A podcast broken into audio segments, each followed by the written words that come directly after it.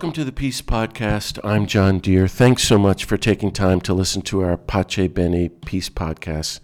And I hope you will encourage your friends and others to listen to them. That'd be a big help. Thanks so much. At the moment, we at Pace Bene are preparing an amazing national conference on nonviolence for August 2020 in New Mexico to mark the 75th anniversary of Hiroshima and Nagasaki with great speakers like Martin Sheen, Dolores Huerta, Father Richard Rohr, Dr. Erica Chenoweth, Roshi Joan Halifax, and many others. Check out our website and register at www.campaignonviolence.org. I hope to see you there. Well, a few podcasts back, I spoke about the Beatitudes from my book, The Beatitudes of Peace. And today I'd like to look at the rest of the Sermon on the Mount. That's the Gospel of Matthew, chapters 5, 6, and 7, which is also uh, reflected on in my book, The Beatitudes of Peace. as I said before, Gandhi thought the Sermon on the Mount was the greatest teaching on nonviolence in the history of the world. That's amazing. You think about it like that. Around 1900, till the day he died, he read from the Sermon on the Mount every single day. So that's my opening pitch, why I think they're so worth studying. Maybe he's the only one who took Jesus so seriously. Um, so I want to start right after the Beatitudes in Matthew 5, where Jesus then announces that we are the light of the world. You are the light of the world, he says. You are the city on the hill. It's an astonishing affirmation, and I hope one we can take to heart. But after that, Jesus launches into the central section of the Sermon on the Mount, commonly called the six antitheses. He says he hasn't come to abolish the law and the prophets, but to fulfill them. And then he goes and says that the ones who teach these and teach and practice these commandments will be considered the greatest in the kingdom of God. That's interesting to me, you know. He doesn't say you shouldn't try to be great. He says You want to be great? Teach and practice nonviolence in the Sermon on the Mount. And each of these six antitheses begins You have heard it said, but I say to you. Wow, that's that's it right there. And in each case, he invokes a core teaching from the Hebrew scriptures, and then he proceeds to fulfill it in light of nonviolence, love, and peace. It's wonderful. So the six antitheses are the concrete application of the Beatitudes, and they all lead up to the climax, which is the sixth antithesis, which is the most revolutionary text in all of human history. How's that for a build up? You all know what it is. Well, let's look at the first one first. Here goes. I hope you're sitting down. You have heard it said, Thou shalt not kill. But I say to you, do not even get angry. What? I've been teaching this for 20 years, and so many people get angry at me when I even read that sentence. It's kind of funny. What's going on? Jesus digs at the roots of violence within us while teaching us at the same time about the emotional life of nonviolence. Earlier in the Beatitude, as you remember, he urged us to practice two emotions, to cultivate them sorrow and joy. And we avoid those. And now he's telling us to avoid anger and fear, which I always joke they're our best things. Anger, he says, leads to violence, and it, violence is categorically forbidden. It comes from our inner wounds. We've been hurt by someone starting from childhood. And so there's a wound deep within us, and we're angry, and later we lash out at someone because of this deep, untended wound. And the collective anger of the world can lead to discrimination and torture and execution and even to war and nuclear weapons and Hiroshima and Nagasaki. Jesus is always trying to root out our violence. And I know what you're thinking because I've been teaching this for 20 years. You're going, no, that's just too much. No, that I disagree completely. Well, all I can say is this. Now, just humor me here. Go slow. Let's presume Jesus is at least as smart as we are. I know that's funny to say, but we presume we know better than you, Jesus. And we angrily defend our anger, especially us activists. We know better than you. Psychology says anger is a neutral emotion. Okay, yeah, we all know that part. But I think the record of violence and warfare and global destruction may prove Jesus right. Maybe Jesus is right. That's why I just want to say, go slow. Let's just hear him out on this first antithesis. This is only the first one. He's saying anger doesn't bring peace. It leads to retaliation, violence, and war. Now, I can cite chapter and verse that Mahatma Gandhi is one of the very few public figures in history who cited this text, Matthew 5, verse 21, as the basis of his life work for nonviolence. Now, that's a, that's a big something to ponder. His quote was, well, he said it the week before he died. I am so glad I conserved my anger. It was the smartest move I ever made. And I, he only did it because Jesus knows better than me. He's not a raging lunatic. He, actually, he's more like Thich Nhat Hanh, very peaceful till the day he died. How do you get there? You have to work at it. And this is what Gandhi did, and we don't. Gandhi said it's easy to be a raging, angry activist. Anyone can do that. Can you be? Is there another way? A total nonviolent activist? And that's why Jesus is talking about sorrow and joy. Gandhi wanted to be totally nonviolent, which means going beyond our anger into grief, joy, and peace. I submit, having worked on this question for 40 years, that all the greatest saints had a huge impact for justice and peace, but at their personal, private, interior level, you're going to disagree with me, but hear me out. They transcended their anger and fear. And I can name drop a lot of the great saints who I know personally, who are way beyond that. And I will start with Archbishop Tutu, who's been under death threat his entire life since he was 13. And he's way beyond anger. But what I'm trying to tell you is he should be a raging lunatic. Gandhi should be a he's got all his people getting killed by the British and his the movement's a mess. And he's beyond anger. He's actually laughing a lot. That's what I want to get at. That's why Jesus just gives us the theme, but we have to spend the, our lives on these texts like Gandhi did. I know I don't want to spend my whole life in anger, but I do want to be faithful to the work of peacemaking.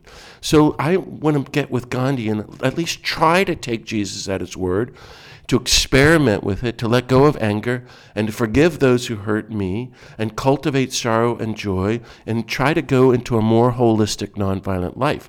Now, well, I don't even have time to go through all of this. That's why you should get the book to really study this more. But uh, the Beatitudes of Peace. But the next sentence is he's saying, don't even get angry. Therefore, start thinking about all the people you have hurt who are angry at you. And you're going, wait a second, Jesus, we're talking about my anger. And Jesus said, well, what about all those people you've hurt? And he issues a commandment in the Greek, katagalite, be reconciled. And I'm saying this fast, but actually, this thing that happens is whatever you do, don't go and worship. Don't go into the sanctuary and be with God. I mean, it's so shocking if you really unpacked it. He says, stop what you do, go katagalite. You reconcile with all the people who are angry at you, all the people whom you hurt. It's your responsibility. Go and apologize and reconcile with them, and then go into the sanctuary and bring your gift to God. If you, if you really begin to unpack this one first antithesis, it's life changing. And what I'm proposing is that Gandhi did. Gandhi spent every day for 40 years on this verse. And if you want to look at the Sermon on the Mount this way, the first time he talks about prayer and worship, Jesus says, don't do it in the state you're in. Katagalite. Go and make up to all the people you hurt. You know, that's a it's it's, it's incredibly challenging. Well, I'm going to just jump ahead to the fifth antithesis. There's six of them. This is the one that was the basis of Gandhi's life work. He, where Jesus explicitly forbids violent retaliation in the face of anyone who does violence or threatens evil to you. So here's the sentence You have heard that it was said, an eye for an eye and a tooth for a tooth. But I say to you, offer no violent resistance to one who does evil. And if you want to write that down, this is Matthew chapter 5, verses 38 to 42. This incredibly important sentence. I think it's the key to understanding Jesus and God. How serious am I about this? Tolstoy spent the last 25 years of his life writing about this one sentence. Think on that. And I've researched all of this. And he was rejected. He was trying to convert the you know, Orthodox Russian Church. It was totally that the purpose of the church is no one can use violence if you're a follower of Jesus. Because he look at Matthew 5 38. And he was completely rejected and he died so depressed, as you may know. But there was this one obscure reader, this young guy in South Africa who was from India, who took it seriously Gandhi. And it's so interesting that he wrote to Tolstoy, and Tolstoy recognized it was all worth it because this guy's going to be great. So, what's Jesus talking about? An eye for an eye. That you know that. That's from Leviticus. The Torah, the law, tried to regulate fair punishment so that punishment, the punishment would not exceed the, inner, the injury. But here, Jesus prohibits any punishment. No more punishment, no violent retaliation. From now on, if you're faced with violence, you don't punish, you don't retaliate. We use creative nonviolent resistance, creative nonviolence. The Greek word here, according to the great scholar Walter Wink, is antistene. And I'm very passionate about these exact words. The best translation is offer no violent resistance to one who does evil. Um, antistene means to resist with violence, to revolt or to be a, a, violent revolutionary or to be a rebel with violence. Jesus says, no antistene. Therefore, literally, no violent resistance to one who does evil. Now, that's the actual Greek. And why this is so less, even the very few times you might ever hear this in church, the translation is so bad. But the, what Jesus is saying, and what Gandhi just spent every day reading that verse, is do not use violence to resist evil. what? That's what we're commanded. So you got to be creative and figure out a nonviolent way to resist evil. Good luck. Go to it. That's what Jesus' command is. And Jesus tried in a million ways. Don't continue the downward spiral of violence. He wants us to break that downward cycle of violence by refusing to cooperate with violence or retaliating with further violence. Violence in response to violence only always leads to further violence. Do not repay evil for evil. That's why Gandhi came up with incredible translation. an eye for an eye only makes the whole world blind. Isn't that brilliant? So, okay, what, Jesus? Are you saying sit back, be passive, and just suffer violence? Not at all. No, that's not it. It's actually even scarier. Walter Wink puts it this way The world up to Jesus said there's two options in the face of violence fight back with violence or run away and do nothing, be passive. Wink comes along and says Jesus offers a third way. That's his classic way phrase, a third way. Active nonviolent resistance. So you're not passive, you're not indifferent to evil, it's quite the contrary. You are actively engaging the evil and the opponent but you don't use the means of the oppressor. So it's active nonviolent resistance to every form of violence, injustice, and oppression, with one catch it has to be nonviolent. So I think the fifth antithesis in the Sermon on the Mount is the clearest teaching on nonviolent resistance to evil in all of human history. And it has been totally ignored, beginning by Christians especially Christians alive in the world today. If not, it's at least been misinterpreted as passivity.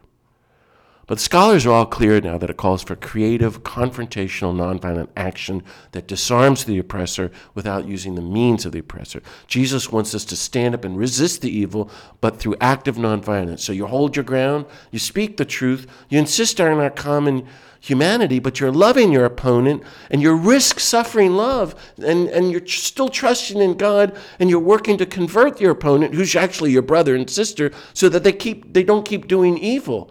Your goal is not to hurt or kill the opponent, but to transform him, to lead him to a change of heart, to win him over to the truth through your nonviolent suffering love, to convert him to the wisdom of nonviolence, and to help him and others welcome God's reign of peace, love, and nonviolence here and now. Isn't that great?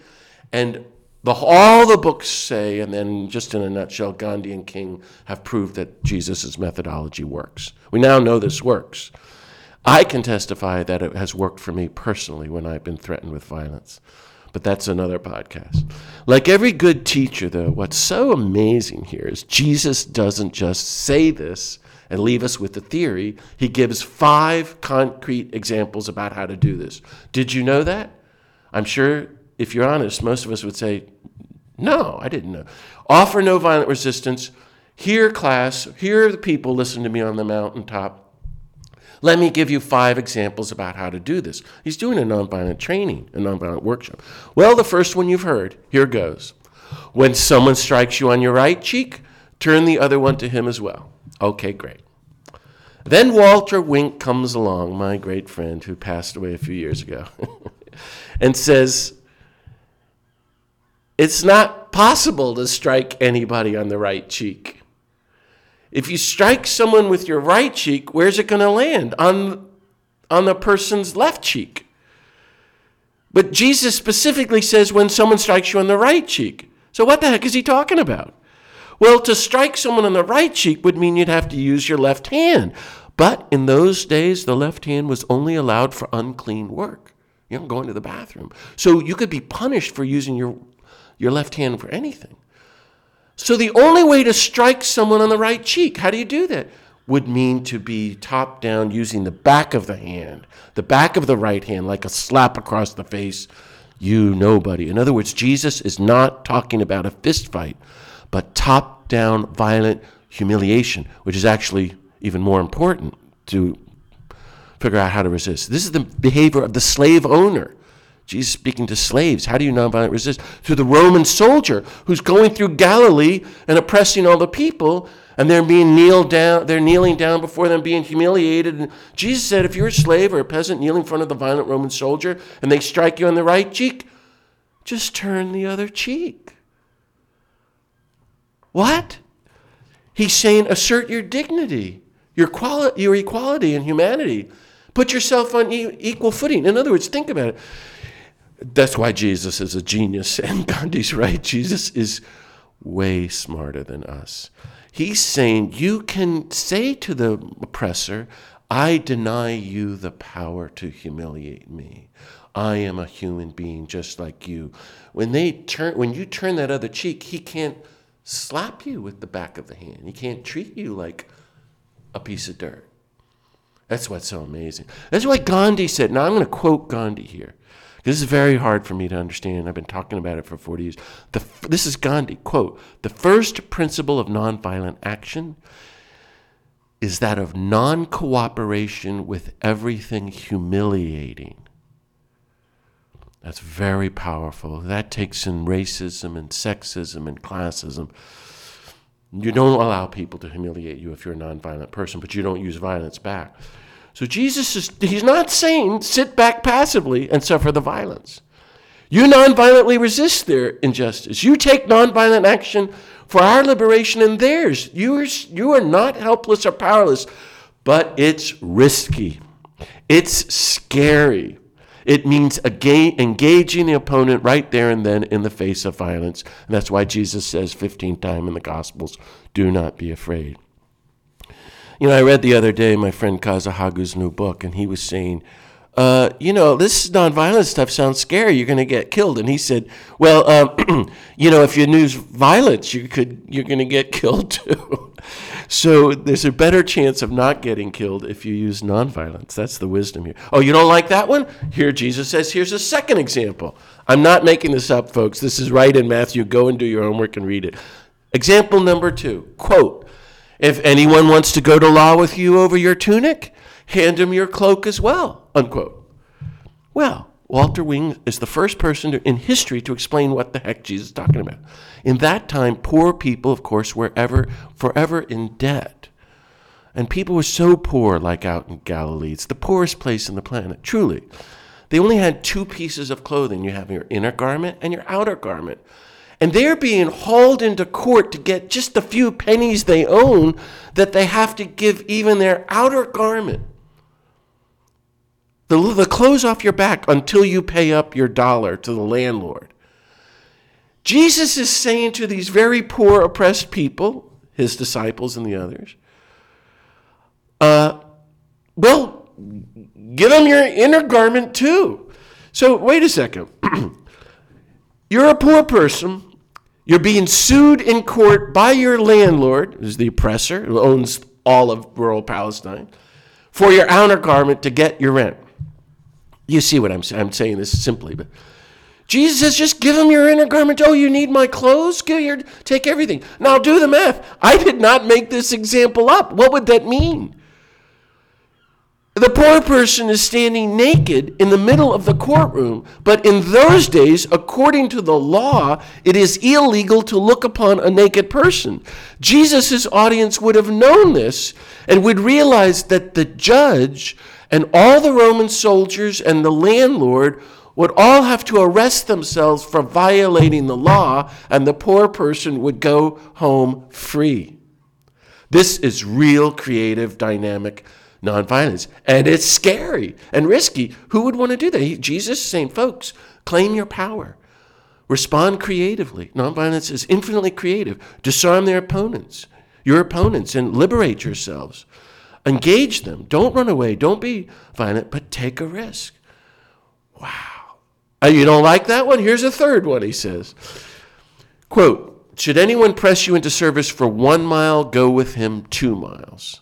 What the heck is that about? Well, who cares? Well, wait to hear what Walter Wink discovered. In those days, imagine the Roman soldiers are coming through by the thousands, the Roman Empire, and they're barreling through the countryside. What are they doing? They're burning the homes, stealing the goods, raping the women, taking the men, forcing them to carry the goods, and then they're off in the Roman army, killing and being killed. And of course, the children are left to die. It's horrible. It's war. But the Romans were liberal. And they now had a new, nice liberal law. Isn't that nice? Which said that you, Roman soldiers, you're only allowed to force these poor people that you've stolen everything from to walk one mile with you. Because we're decent Roman citizens.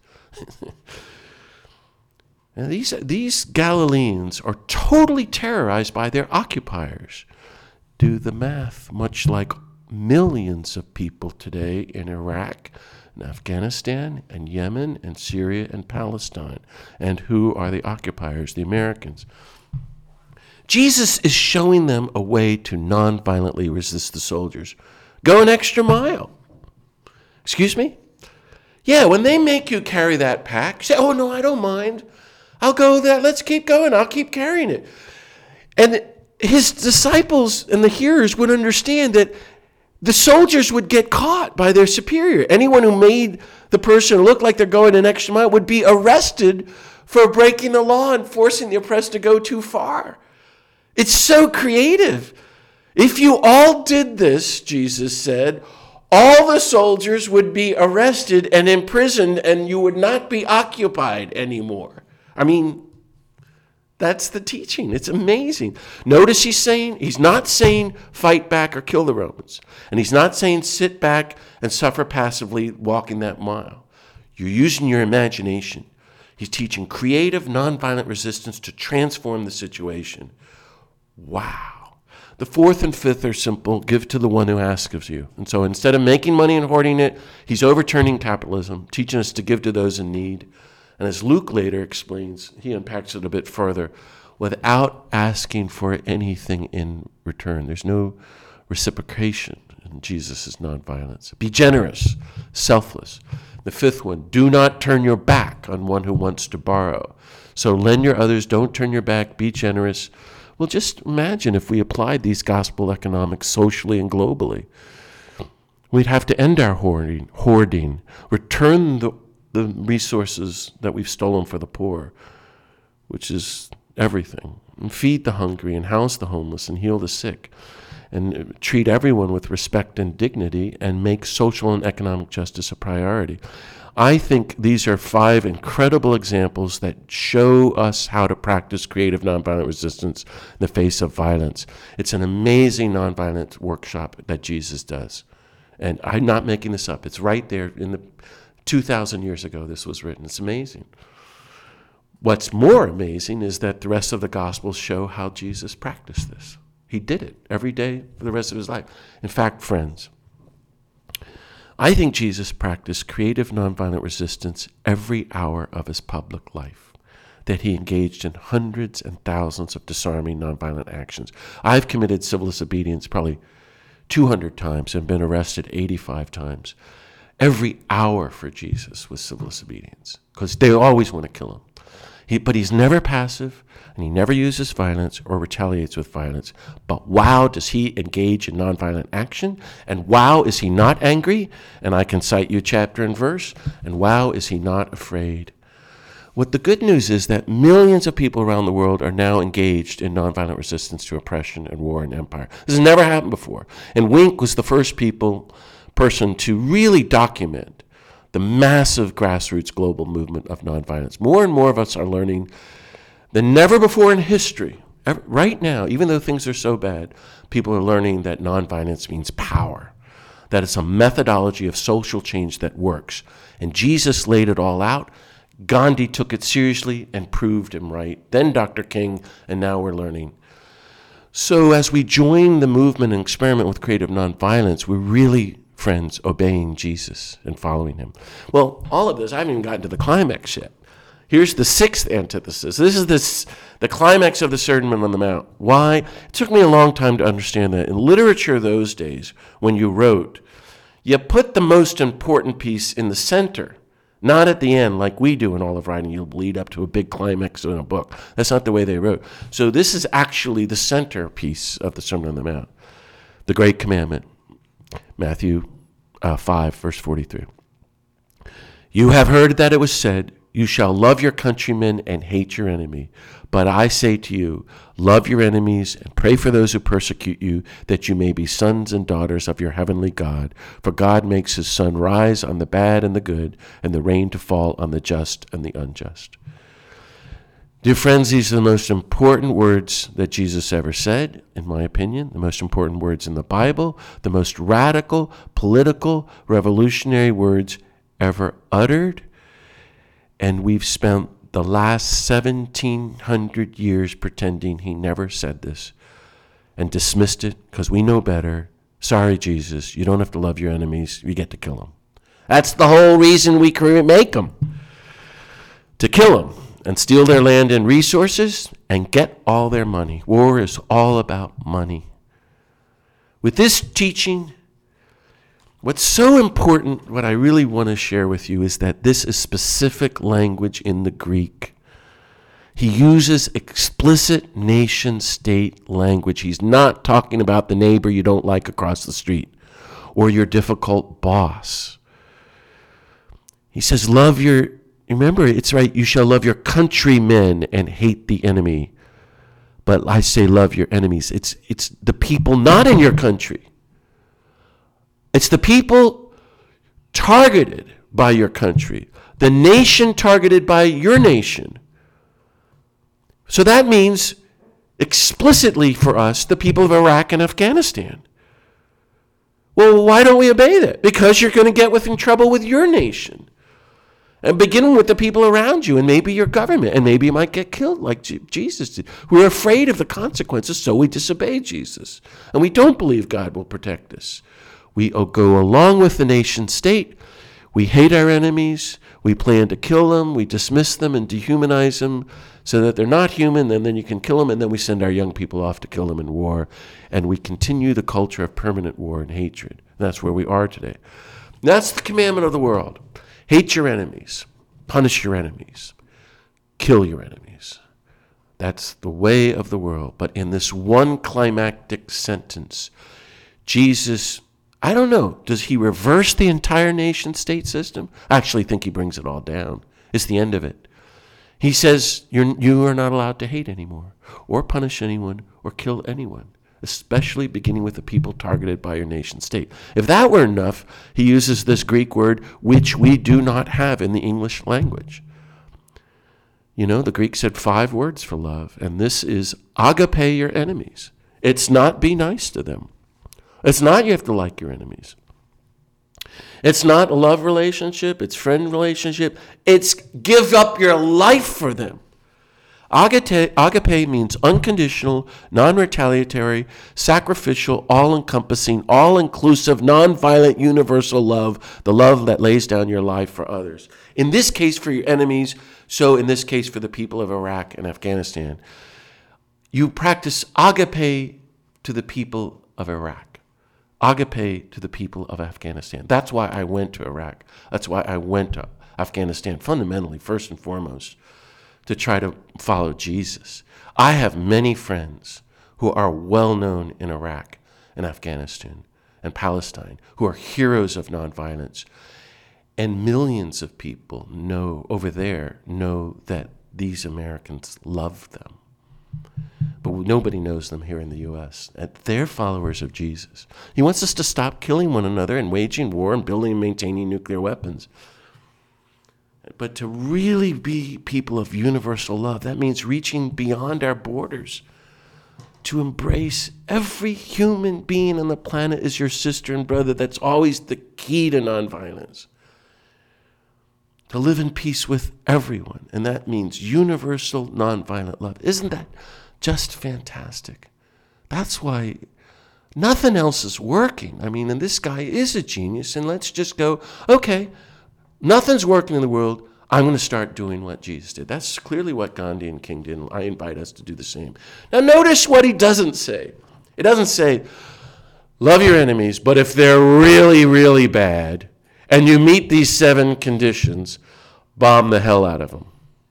That's called the just war theory, which is not in the Sermon on the Mount, it's not in the four Gospels, and it's not in the New Testament. It has nothing to do with Jesus. And the Catholic Church and the Christian community has followed it for at least 1700 years. We have categorically thrown out this commandment of Jesus. It was created, the just war theory created three centuries after the death of Jesus, and now it just says, oh, well, you don't have to follow that. We know better than him. You have to kill these people. And it's antithetical to everything the poor guy taught. But my question when I was a kid was always, okay, why, Jesus? You got to give me a good reason. I remember when I found the answer, and it, it was January 1983, and I was on the longer retreat, and I was studying. That's the 30 day silent retreat of St. Ignatius. I'm studying the writings of Dr. King. Forgive me if I've said this before, but because I, I started to imitate Dr. King. He goes, Jesus does not command us to love our enemies because it's the right thing to do, even though it is. Jesus does not command us to love your enemies because it's the moral position to take, even though it is. Jesus does not command us to love your enemies because it's the only practical political solution left, even though it is. Nothing else is working. Oh, doesn't it just make you want to cry? And I can hear Martin Luther King saying this. Didn't we already agree, friends, in the Beatitudes? Why do you love your enemies? Because God loves God's enemies. And didn't we just agree? You are the sons and daughters of your God in heaven. For God makes God's sun rise on the bad and the good, and the rain to fall on the just and the unjust. God practices universal nonviolent love. And didn't we say in the Beatitudes, remember, blessed are the peacemakers, they are the sons and daughters of the God of peace? You are the sons and daughters of the God of peace and universal love. Therefore, you just go and practice universal nonviolent love. Isn't that just amazing? Actually, this sentence is the most political sentence in the entire Bible, and I submit the best description of the very nature of the mystery of God in the entire Bible. All in one sentence God is nonviolent. That's really the heart of everything. We do this because of God. That's why Gandhi read this sentence every single day. Well, if we start loving your enemies, what's going to happen? Well, I can tell you. People are going to get really upset. And then they're going to get mad, and then you're going to get harassed, and you're going to get put in jail. All that's happened to me, and death threats, and you're really going to get persecuted. They're not going to give you the Nobel Peace Prize. That's why the next words from Jesus are the second commandment, which is the first time he really talks about prayer. Go and pray. Okay, Jesus, I'm with you on that. Don't pray for yourself. What? Don't pray for your enemies. What? We're not to pray for the people of Iraq and Afghanistan. Actually, that's my experience. They're way ahead of us in this. Pray for your persecutors. Who's that? The people around you and your government who want to put you in jail and harassing you and fire you because you want to go off to be with and support the children of Afghanistan and Palestine. Pray for those who are harassing you because you because we love our enemies. So, friends, as Sermon on the Mount people, we try to love the people of Iraq and Afghanistan and pray for those who oppose our work. Now, I know this is a lot. I'm going to keep on going, but hang in here with me. I'm just getting to chapter 6 now. Chapter 6 begins with these are all concrete teachings after the big six antitheses. It begins with a series of teachings on four practices on living this out. Okay, here's like four personal things you need to do. Okay. Prayer, almsgiving, fasting, and forgiveness. Okay. For Jesus, they're the key ingredients for the life of nonviolence. However, here's the catch they have to be done with humility. And actually, secrecy. And I want you to go and read this and read. Our prayers are to be made secretly in the silence of our hearts. When you give money away to the poor, you're supposed to go and give money away to the poor. That's a critical life, part of the life. But no one's to know you're doing it. You should fast regularly, but no one's to know you're doing it. And you're to forgive everyone who ever hurt you over and over again every day for the rest of your life. And these practices are not to be performed to feel good, or worse, to feel righteous, or to feel holy. Do you see how holy I am? No, but they're for God and God's kingdom. To put it in a nutshell, this is so darn hard, but this is what all the commentaries say Jesus doesn't want us to be hypocrites, He hates hypocrisy. He wants us to be authentic disciples of sincere peace, humble love, universal compassion, total nonviolence. It's very hard because the minute you get into religion, I don't know, understand, but it's for men and women. You just start getting pompous and arrogant and self righteous and do you and everyone when everybody looking at you that's what he's addressing here then he teaches us how to pray and he gives us the our father where we beg the god of peace the god of peace what what are we begging for your will be done on earth, your kingdom of peace and nonviolence come on earth, that it be realized here on earth as it is already realized now in heaven. As we beg for God's will and kingdom to be done here on earth, starting with ourselves, we forgive once again everyone who ever hurt us. It's unconditional clemency. And we say, and this is the catchphrase, you, God, forgive us the way, look how generous we are. That's a very serious prayer. I think it's the most political prayer ever uttered. And we're so used to it, we've lost what Jesus is really saying. What's he saying? Well, if you say these words and you're begging for God's will to be done and God's reign to become to come on earth, God's will is nonviolence, God's reign is nonviolence. That means we are way beyond our nation and its borders. Actually, you no longer consider yourself citizens of the nation. We are now citizens of God's kingdom and begging for everyone to live in that world now and to welcome a new world without war and racism and poverty and nuclear weapons, environmental destruction. And we're claiming our true identity again as our son and daughter of the God of peace, our beloved father, mother. Therefore, every human being is our sister and brother. And we're begging for the kingdom this to be here now. That's always the bottom line of Jesus. And I think that's the key to the rest of the Sermon on the Mount, or the next climax, if you will. And that's why the next part is don't store up treasure for yourself on earth, but in God's kingdom. Because the mission is the kingdom. Quote, Do not store up for yourselves treasure on earth where moth and decay destroy, and thieves break in and steal, but store up treasure in heaven where neither moth nor decay destroys, nor thieves break in and steal. For where your treasure is, there also will your heart be. So that's why Gandhi's reading that every day. What does that mean? Where is your treasure? Your treasure is in universal love, your sisters and brothers, nonviolence. No, it's it's in you're in the kingdom of God right now. So what I'm talking about is actually a, a new eschatology of nonviolence. If we live well, Jesus is trying to invite us to live today as if we're already in the kingdom of God. So that's where we start letting the world fall to the wayside. And that's why the next statement makes sense. You cannot serve God and money. That's a quote. I didn't make that up. So if you focus on money, you're not focused on God. Money becomes your goal. And we see that. That's the treasure of your heart. But we're Sermon on the Mount people. We're trying to set everything aside to focus solely on God and God's kingdom. That's why we look to people like the saints, St. Francis and Dorothy Day, who advocate voluntary poverty as the flip side to active nonviolence. That helps you to focus on God and God's kingdom because if you let go of your money and possessions, you're constantly giving it away.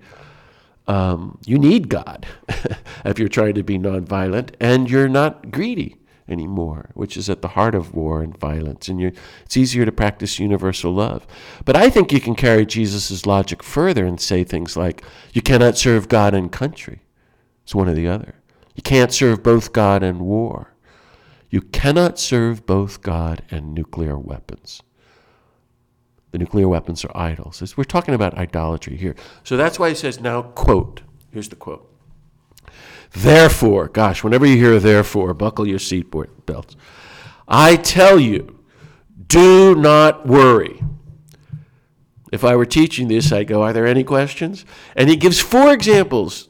As I count them, here's the quote again Do not worry about your life, about what you will eat, about what you will drink, or about your body, or about what you will wear. You know, I, I think that even might be five examples. I'm not good with math. I hope you're laughing with me because I'm trying to make you laugh in this hard stuff. Here, uh, I'm just, it just goes on and on. Is not life more than food and the body more than clothing? Unquote. So here's the commandment here do not worry. Life, food, drink, body, clothes. And he goes on at length about this, and it all leads up to a big commandment and climax. He's saying, trust God to take care of you, even the smallest detail. And he gives these beautiful details you know, he's an indigenous person, and our future is to be, all become like the indigenous. Look at the birds in the sky. That's the way that the indigenous, that's the way Buddhists, we've forgotten that. They do not sow or reap, they gather nothing into barns, yet God feeds them. And aren't you far more important than the birds? He leaves that question hanging. He says, God provides for these little creatures. You're more, you're, more, you're God's beloved sons and daughters. God's going to even provide much more from you. Every hair in your head is numbered. We can translate that to mean God is wildly, unconditionally, infinitely, lavishly, madly in loving, in love with you personally, and going to protect you. So believe it and trust it and start acting like it. And then this powerful question: Can any of you, by worrying, add a single minute to your life?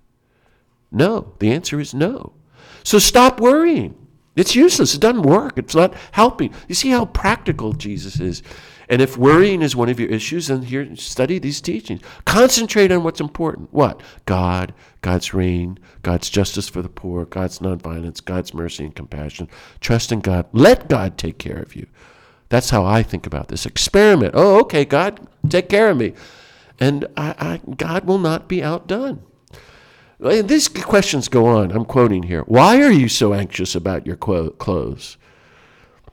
Learn from the wildflowers. You know, the other translation I love so much. Consider, consider the lilies of the field. I, that's like a commandment. The Buddhists do that. You study from nature how to live.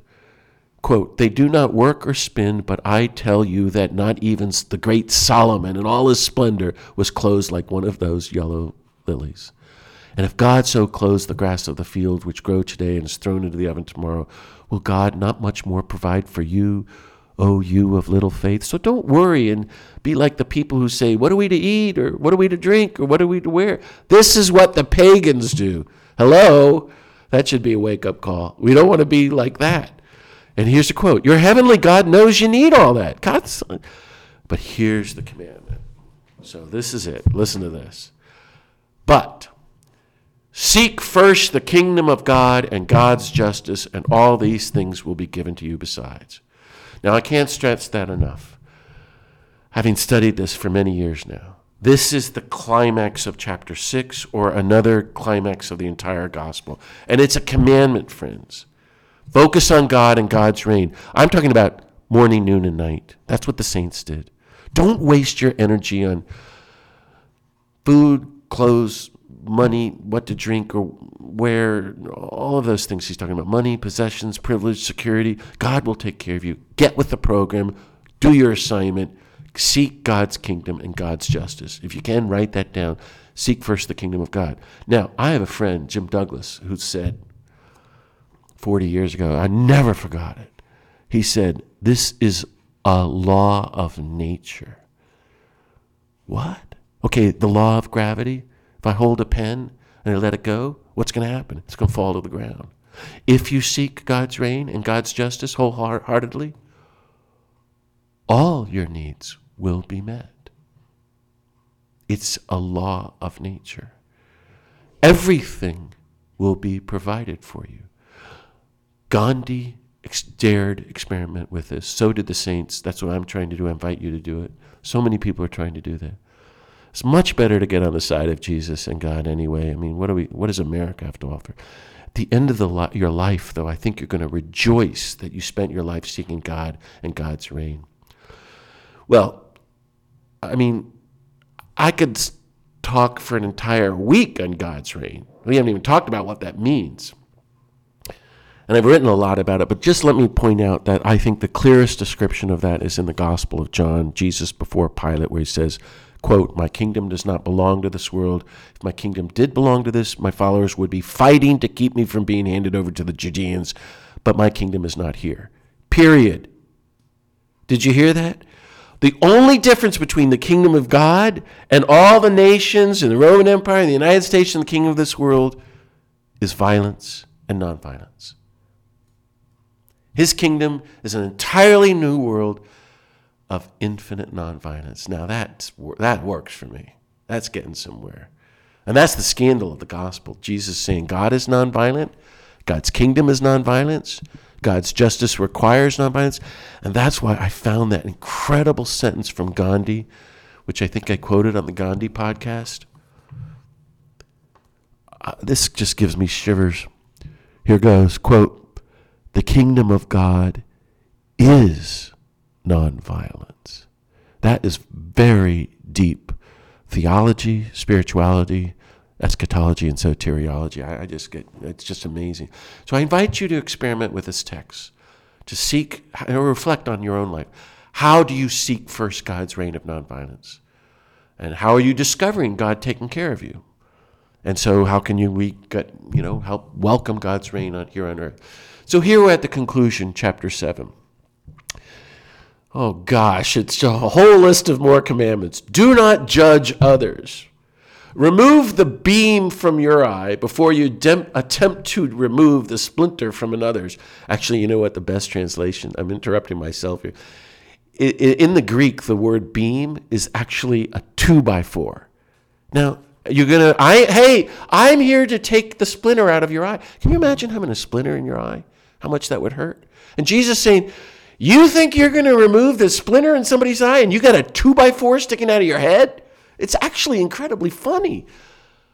But if you had a two by four in your head, you'd be dead. I think this teaching is genius. And that's why you can spend 40 years going through every single sentence like that. I interrupted myself. I, I get carried away. I'm so sorry. I'll go back to what he says Ask, and it will be given to you. Seek and you will find. Knock and the door will be open to you. I've been experimenting with these texts my whole life, and uh, all I can say is I have never been let down. And here's the golden rule it's in every major religion on earth, in every major scripture going back thousands and thousands of years. Do unto others as you would have them do unto you. It's so consoling that even Jesus said it. Buddha said it. Confucius said it. Muhammad said it. Each of these teachings, well, what are they about? There's, You want to go and you're, you're I'm judging them. I'm going to correct them. I'm in charge. No, Jesus is saying, hey, you're the one with the violence. You're the one who needs humility. You need to trust and depend on God and then just love and show it. No more judgment. Work on your two by four in your own head first. It's very hard. It's, it's great stuff. Okay, we're reaching the final climax here, folks. Here it goes. I'm quoting Matthew 7, verse 13 one of the most powerful statements in my life. Quote Enter through the narrow gate, for the gate is wide and the road broad that leads to destruction, and those who enter through it are many. How narrow the gate and constricted the road that leads to life, and those who find it are few. Here Jesus sums the whole thing up. Everyone in history takes the path of violence and greed and death and destruction. Very, very few don't. Most of us don't even know there's an alternative. And I'm quoting him. Few take the na- enter by the narrow gate or walk the road to life. Few walk, that is, walk the path of nonviolence. But enter the narrow gate of nonviolence in a world of total violence. Walk the narrow path of nonviolence. Even everybody's walking the highway to war and greed and violence. The narrow path of nonviolence is the way to life. Um, take it, experiment with it. So um, you've all trying to do that. I invite you to figure out um, how can we do it more and more because we want to be nonviolent. How to, that's why I talk about living already as if we're already in God's reign. But the next sentence, he tells us to avoid all religious leaders who support violence, who do not espouse nonviolence. Wow, I'm not making this stuff up. Go and read it. His teaching is notice the fruit of other people's action. He's talking about the religious authorities. But he's talking about everybody, but it's us religious people. If they bear the good fruit of peace, justice, and compassion, nonviolence, great. Then listen to their teachings. But, quote, beware of false prophets who come to you in sheep's clothing, but underneath are ravenous wolves. By their fruits you will know them. I could talk for hours about that. That is definite religious language. He's talking about the religious leaders who act holy and are full of supporting the Roman Empire and killing people. And, uh, and it all continues today. I think you can unpack to say that, and you can prove me wrong. Avoid anyone, beware of anyone, beginning with ministers, priests, and bishops who espouse violence and war. Beware of all religious people who are underneath ravenous wolves, who are a wolf hurts and kills and eats the lambs. So anyone who's espousing violence and killing and war, beware of them. Don't go near them. Isn't that amazing? And here's the end. Quote, Not everyone who says to me, Lord, Lord, will enter the reign of heaven, but only the one who does the will of my God in heaven. And many will say to me on that day, Lord, Lord, didn't we prophesy in your name? Didn't we drive out demons in your name? Didn't we do mighty demons deeds in your name? And then I will declare to them solemnly, I never knew you. Depart from me, you evildoers. Gandhi reflected on this sentence perhaps more than anyone in the gospel his whole life. Did you know that? Jesus saying, I, I, want you to enter the narrow gate and walk the narrow path of life, of nonviolence. Even if everyone else is supporting war and greed, well, you, my followers, are going to walk, walk the narrow path of nonviolence and live in God's reign of love and peace now. But even more, why? Because He wants to know us personally. He wants to be our friends. We can only be His friends if you know, we're practicing his nonviolence and universal love. Uh, you can't be with Jesus if you're engaging in systemic injustice, which is another phrase for evil or war or violence or anything that brings death. Remember the Psalms from my last podcast renounce evil and do good. Otherwise, Jesus will say, I never knew you. We do not want him to say that to us. We want to live in relationship with Jesus. He's a good guy. He's really nonviolent, according to Gandhi. Only those who practice nonviolence, universal love, who do good, who make peace, who serve the poor, are like him and will be known by him. Mother Teresa once said to me on the phone, sorry for my name dropping, Oh, John, don't worry. God only sees those who love. I actually almost had a heart attack when she said that to me because that means God's vision is not upon those who are not loving. If you see the flip side, it's very helpful. So we want Jesus to know us, and we want to know him, of course, and the goal is to live in personal relationship with Jesus as we're practicing nonviolence. And then, quote, it ends with a two sentence parable. These are the last words. Everyone who listens to these words of mine and acts on them will be like a wise person who built her house on rock. The rain fell, the floods came, and the winds blew and buffeted the house, but it did not collapse because it had been set solidly on rock. And everyone who listens to these words of mine but does not act on them will be a fool who built his house on sand. And the rain fell, and the floods came, and the winds blew and buffeted the house, and it collapsed and was completely destroyed. Unquote. These are the last words of the Sermon on the Mount. Notice what? He doesn't say, Whoever uh, acts on my words will never suffer rain, floods, or winds. You know, you know, uh, both cases people are hit by the storm. Everyone's going to have the rainfall, the floods come, the winds blow, and everyone's house is going to be shaken. It's going to happen to every human being on earth. So that's not the question for Jesus. I find that very important and helpful. Jesus saying, life is hard, folks. You are going to get hit by the storm. The question is, what are you doing to prepare for it? The question is whether or not you will be able to survive and to withstand the destructive storm.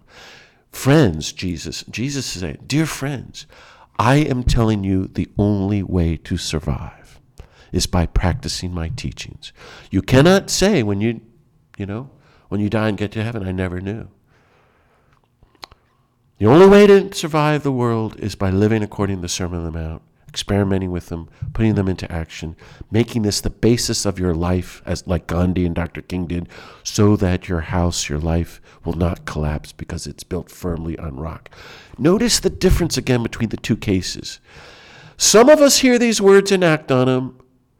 Others hear these words and don't act on them. What always impressed me was Jesus saying, I know every human being on the planet at some point has heard God's words.